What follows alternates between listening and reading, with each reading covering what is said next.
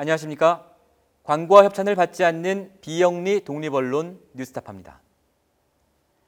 조세도피처 추적 국제협업 프로젝트 판도라 페이퍼스. 오늘은 먼저 전두환 씨의 동생 전경환 씨가 조세도피처로 간 이야기로 시작하겠습니다. 전경환 씨는 이른바 전두환 비자금의 창구나 은닉처로 지목된 인물 중 하나죠. 동시에 각종 비리로 얼룩진 인물이기도 합니다. 지난 2010년에는 사기죄로 대법원에서 징역 5년을 선고받았습니다. 뉴스타파는 판도라 페이퍼스 파일을 분석하는 과정에서 바로 이 전경환 씨가 조세도피처의 페이퍼 컴퍼니를 설립한 사실을 확인했습니다.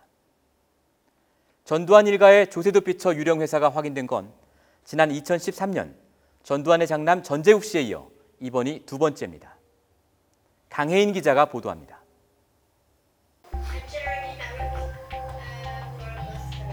국제 탐사보도 언론인 협회, ICIJ와 뉴스타파 등 전 세계 100여 개 언론사가 함께 취재하는 판도라 페이퍼스 프로젝트.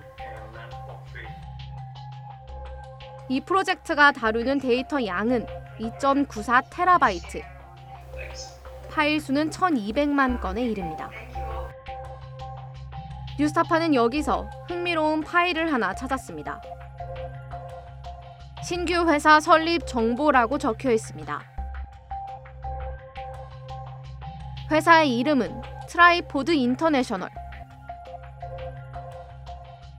회사의 이사란에 경환전이라는 이름이 적혀 있습니다. 필리핀 국적으로 추정되는 다른 인물 한 명도 공동 이사로 등재되어 있습니다. 두 사람은 주주로도 함께 이름을 올렸습니다. 설립 시기는 2001년입니다.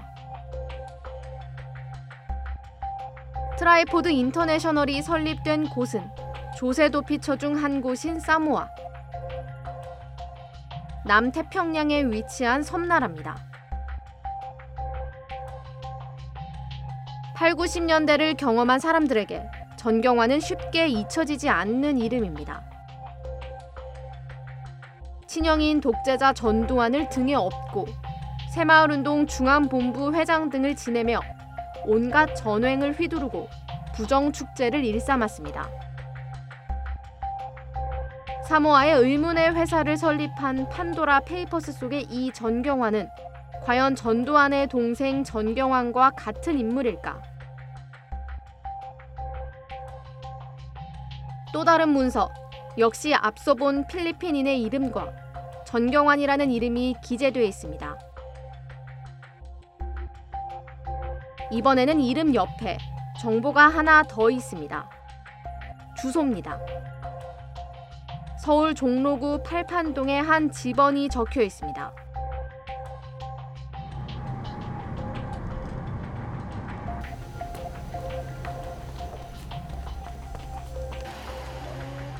확인 결과 이곳은 전두환의 동생 전경환 씨가 오래전에 살던 주택이 있던 곳입니다. 지금은 가게가 들어서 있습니다.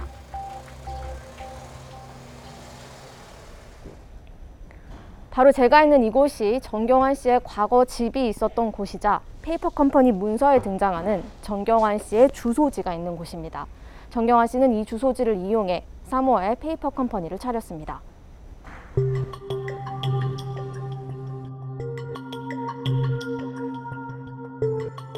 오래 전 신문에서도 이곳이 전두환 동생 전경환 씨의 주소로 적혀 있습니다.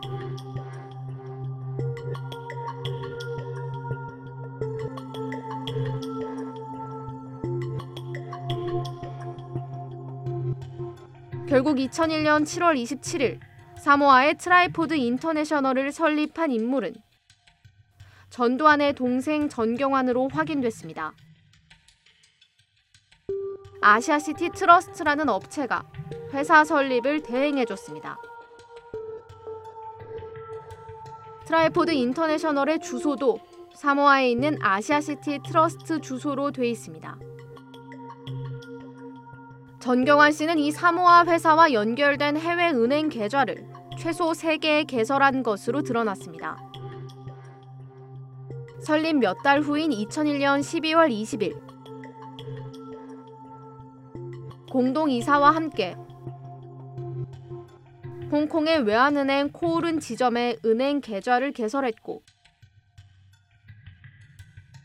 바로 두 달 뒤인 2002년 2월 27일에는 싱가포르 스탠다드 차타드 은행과 크레딧 스위스 은행에서도 법인 계좌를 개설했습니다. 전 씨는 트라이포드 말고도 또 다른 역외 유령 회사를 설립했던 것으로 보입니다. 이름 전경환. 앞서 본 같은 필리핀 국적자. 회사 이름. 이번에는 트라이포드 인터내셔널이 아닌 티렐 테크놀로지 리미티드. 두 인물이 똑같이 등장하고 역시 전경환의 주소지는 종로구 팔판동. 같은 주소입니다. 시기는 앞선 회사의 설립 시기와 같습니다. 2001년 전경환 그리고 필리핀 이 셋은 어떤 연관이 있는 걸까? 고액의 달러나 채권을 사서 되팔면 떼돈을 벌 수 있다고 속여 돈을 가로채는 사기가 극성을 부리고 있습니다. 정치권 비자금이라면서 접근한다는데 아직도 이런 거짓말들이 쉽게 통하는 모양입니다. 액면가 5억 달러짜리 가짜 미국 채권 1,800여 장이 인천공항을 통해서 밀반입되려다 적발된 사건이 2년 전에 있었는데 이 사건에 전두환 씨의 동생 전경환 씨가 관련된 것으로 드러났습니다. 전 씨가 사모아의 페이퍼 컴퍼니를 설립했던 건 2001년. 2002년 발생한 위조 채권 밀반입 사건에 전경환 씨가 연루됐다는 보도가 있었고 실제로 전경환 씨가 작년 5월 위조 채권 밀매 혐의로 필리핀 수사당국에 연행돼 조사를 받았던 사실이 드러났습니다. 2003년에는 위조 채권 밀매 혐의로 필리핀 당국에 체포됐었다는 보도도 있었습니다. 필리핀 위조 채권 밀반입 사건과 이 페이퍼 컴퍼니가 서로 연관이 있는 게 아니냐는 의혹이 제기됩니다.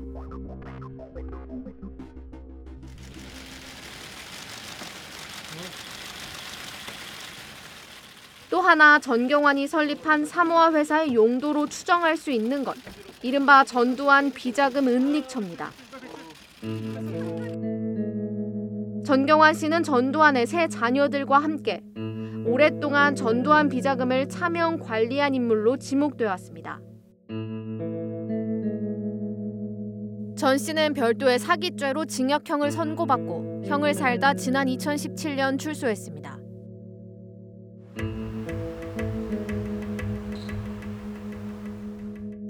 취재진은 전 씨에게 사모아 유령 회사의 용도 등을 물어보기 위해 그를 찾아 나섰으나 병원에 입원했다는 사실만 확인할 수 있었습니다.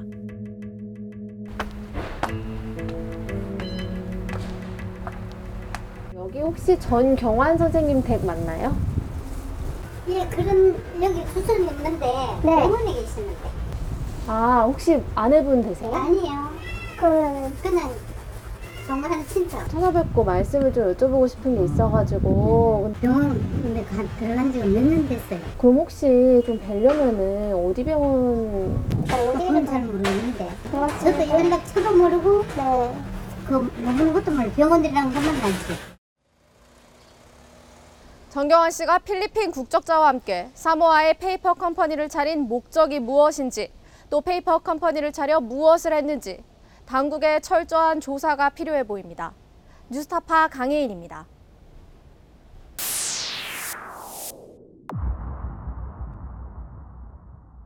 지난 2009년 세상을 떠들썩하게 한 이른바 박연차 게이트 기억하시는지요? 당시 검찰 수사에서 태광실업 박연차 회장이 조세도피처 회사를 통해 대규모 해외 비자금을 조성한 사실이 드러났는데 이 회사와 연결된 또 다른 조세도피처 법인들이 뉴스타파 취재 결과 새롭게 확인됐습니다. 판도라 페이퍼스에서 나온 이 회사들은 지난해 초 박연차 회장이 사망한 뒤 아들인 박주환 현 태광실업 회장에게 넘어가 아직까지 유지되고 있습니다. 이명주 기자가 보도합니다.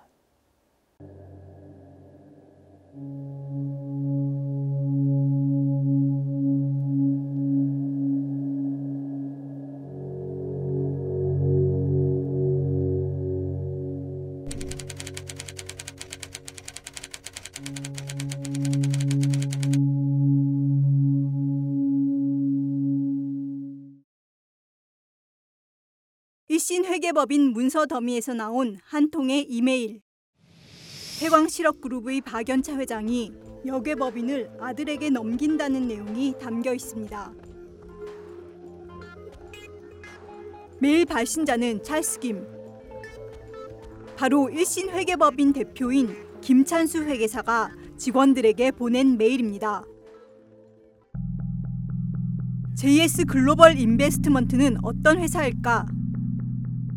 취재진은 이와 비슷한 이름을 가진 회사를 또 하나 발견했습니다. JS 글로벌과 JS 아시아는 둘 다 지난 2007년 일신 회계법인을 통해 설립됐습니다. 조세 도피처인 영국령 버진 아일랜드에 등록된 JS 글로벌은 주소가 우편 사서함입니다. 전형적인 유령 회사라는 뜻입니다. 홍콩에 설립된 JS 아시아는 칭다오 션리라는 신발 부품업체 지분을 100% 보유하고 있었습니다. 두 JS의 관계는 뭘까? JS 글로벌의 단일 주주는 박연차 회장, 이사는 아들인 박주한 현 태광실업 회장입니다. JS 아시아의 주주는 버진 아일랜드에 세워둔 JS 글로벌. 이사는 역시 JS 글로벌과 박주환입니다. 박연차 회장이 JS 글로벌을 통해 JS 아시아를 지배하는 구조입니다. 고 박연차 회장의 아호 정산에서 회사 이름을 따온 것으로 보이는 이 두 개 여괴법인은 태광실업의 공시자료 어디에도 그 존재가 확인되지 않습니다.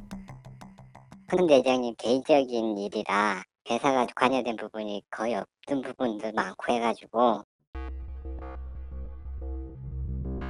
고 박연차 회장이 개인 투자 목적으로 만들었다는 이 조세 도피처 회사와 다른 법인 간 자금 거래 내역입니다. 수년간 대여와 상환, 배당 등의 형태로 거액의 자금이 오고 갔습니다. 자금을 주고받은 회사 중엔 캄보디아 회사와 APC, 즉 아시아 퍼시픽 컴퍼니라는 회사도 눈에 띕니다. 아시아 캄보는 박연차 회장이 부동산 투자를 위해 만든 회사입니다. 그리고 APC는 10여 년 전 한국 사회를 뒤흔든 이른바 박연차 게이트 당시 논란의 중심이 됐던 홍콩 법인입니다. 박연차 회장의 해외 비자금 저수지로 지목됐기 때문입니다. 취재진은 유출된 문서에서 박연차 회장의 해외 법인 APC와 아시아캄보 그리고 이번에 발견된 JS 글로벌이 채권을 양도 양수했다는 사실을 발견했습니다. 2007년 9월 작성된 이 채무대체 계약서에는 APC가 아시아 캄보에 대해 갖고 있던 채권 1,650만 달러를 JS 글로벌에 넘긴다고 나옵니다. 이후 국세청 세무조사는 검찰 수사로 이어졌고 박 회장은 뇌물 공여와 조세 포탈 혐의로 기소돼 징역 2년 6개월과 벌금 300억 원을 선고받았습니다. 태광실업 측은 이후 2015년에도 부산지방국세청 세무조사가 있었고 박연차 회장 관련 해외 법인은 이때 모두 소명됐다고 주장했습니다. 2015년도에 네, 박, 그, 박연 차장님께서 세무조사 받으셨잖아요. 네, 그때 아마 다 정리가 된 걸로 알고 있거든요. 그래서 뭐 이제 추징금도 다 내시고 탈루액이라고 뭐 나왔던 내용들 한 200 몇십억 되시는 것 같더라고요. 그, 그 관련해서 이제 내시 뭐 다 세금은 다 내셨던 것 같고요. 그러나 뉴스타파 확인 결과 박연차 회장의 해외 비자금과 관련된 JS 글로벌과 JS 아시아는 박 회장이 수감돼 있던 2013년에도 세무조사를 받았다는 2015년과 그 이후에도 계속 살아남았습니다. 박연차 회장이 사망한 지난해 1월 즉 JS 글로벌이 박주한 회장에게 양도된다는 업무 지시 이메일이 발송된 시점에 작성된 대차 대조표엔 당시 자산이 130만 달러로 적혀 있습니다. 아버지의 역외법인을 아들에게 양도한 지 2년 가까이 돼갑니다. 홍콩 기업 등록청에서 JS 아시아를 검색해 보니 여전히 유효한 상태라고 나옵니다.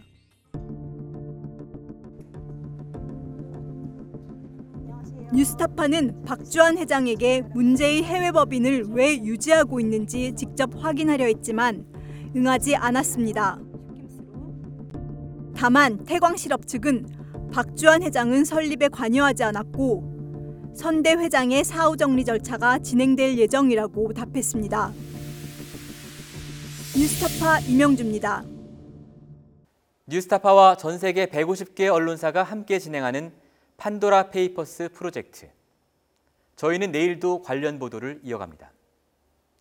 내일은 다소 의외의 인물, 한 유명 미술관 관장이 조세도 피처로 간 이야기 등을 다룰 예정입니다. 감사합니다.